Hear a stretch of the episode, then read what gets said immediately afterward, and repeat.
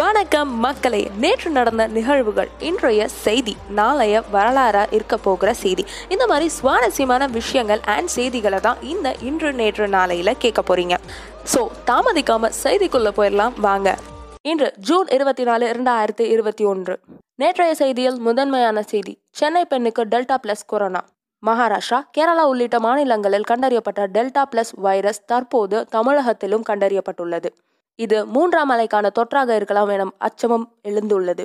இது குறித்து மக்கள் நல்வாழ்வுத்துறை செயலர் ராதாகிருஷ்ணன் கூறியதாவது தற்போதுள்ள சூழலில் டெல்டா வகையாக இருந்தாலும் சரி வேறு ஏதேனும் புதிய வகையாக இருந்தாலும் சரி சிகிச்சை முறைகளும் மருந்துகளும் ஒன்றுதான். தடுப்பூசி செலுத்தினால் மட்டுமே பாதிப்பிலிருந்து தொண்ணூறு சதவீதம் நம்மை தற்காத்துக் கொள்ள முடியும் என அவர் கூறுகிறார். நேற்றைய செய்தியில் இரண்டாவது செய்தி தமிழகம் வந்தது ஆறு புள்ளி எழுபத்தி ரெண்டு லட்சம் டோஸ் தடுப்பூசி. இன்றைய செய்தியில் முதன்மையான செய்தி. இரண்டு கோடியை விட எண்பத்தி ஆறு லட்சம் பெரிதா. தடுப்பூசி சாதனையில் நடந்தது இதுதான். இந்தியாவில் எண்பத்தாறு லட்சம் பேருக்கு ஒரே நாளில் தடுப்பூசி போட்டது பெரிய உலக சாதனையாக பேசப்பட்டு வந்தது. இதற்கு மத்தியில் சீனா இந்த மாத துவக்கத்திலே தினமும் ரெண்டு கோடி பேருக்கு தடுப்பூசி போட்டிருக்காங்க. அதுவும் ஏழு நாள் தொடர்ந்து.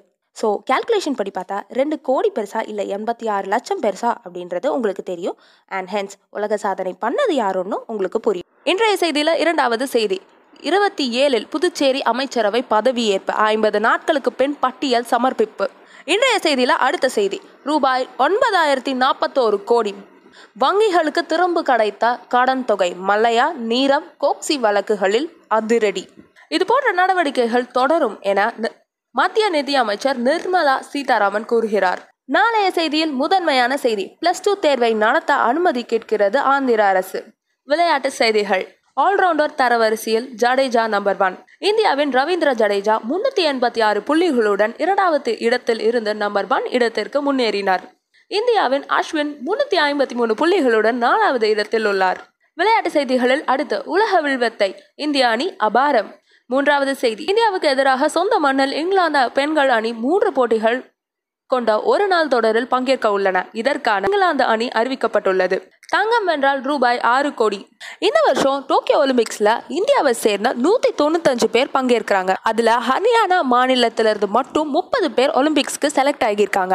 அவங்கள என்கரேஜ் பண்ற விதமா ஹரியானா மாநில அரசு ஒலிம்பிக்ல தங்கம் வாங்குறவங்களுக்கு ரூபாய் ஆறு கோடி ரூபாய் பரிசு தொகை வழங்குவோம்னு சொல்லியிருக்காங்க. அது மட்டும் இல்லாம அது மட்டும் இல்லாம வெள்ளி வென்றால் ரூபாய் நான்கு கோடி வெண்கல பதக்கத்துக்கு ரூபாய் இரண்டு புள்ளி ஐம்பது கோடி பரிசு வழங்க உள்ளனர். நல்லா இருந்துச்சா? டெய்லி இது மாதிரி கரண்ட் அஃபேர்ஸ் அப்டேட்ஸ் தெரியணுமா? நீங்க எந்த பாட்காஸ்ட் ஆப்பில் இந்த பாட்காஸ்ட் கேட்டுட்ருக்கீங்களோ அந்த ஆப்பில் சப்ஸ்கிரைப் பண்ணுங்க. அண்ட் என் கூட பேசணும்னு நீங்கள் நினச்சிங்கன்னா டிஸ்கிரிப்ஷனில் இருக்கிற என்னோட இன்ஸ்டாகிராம் ஹேண்டில் வந்து நீங்கள் மெசேஜ் பண்ணலாம். நாளை சந்திப்போம். அண்டில் தென் பாய்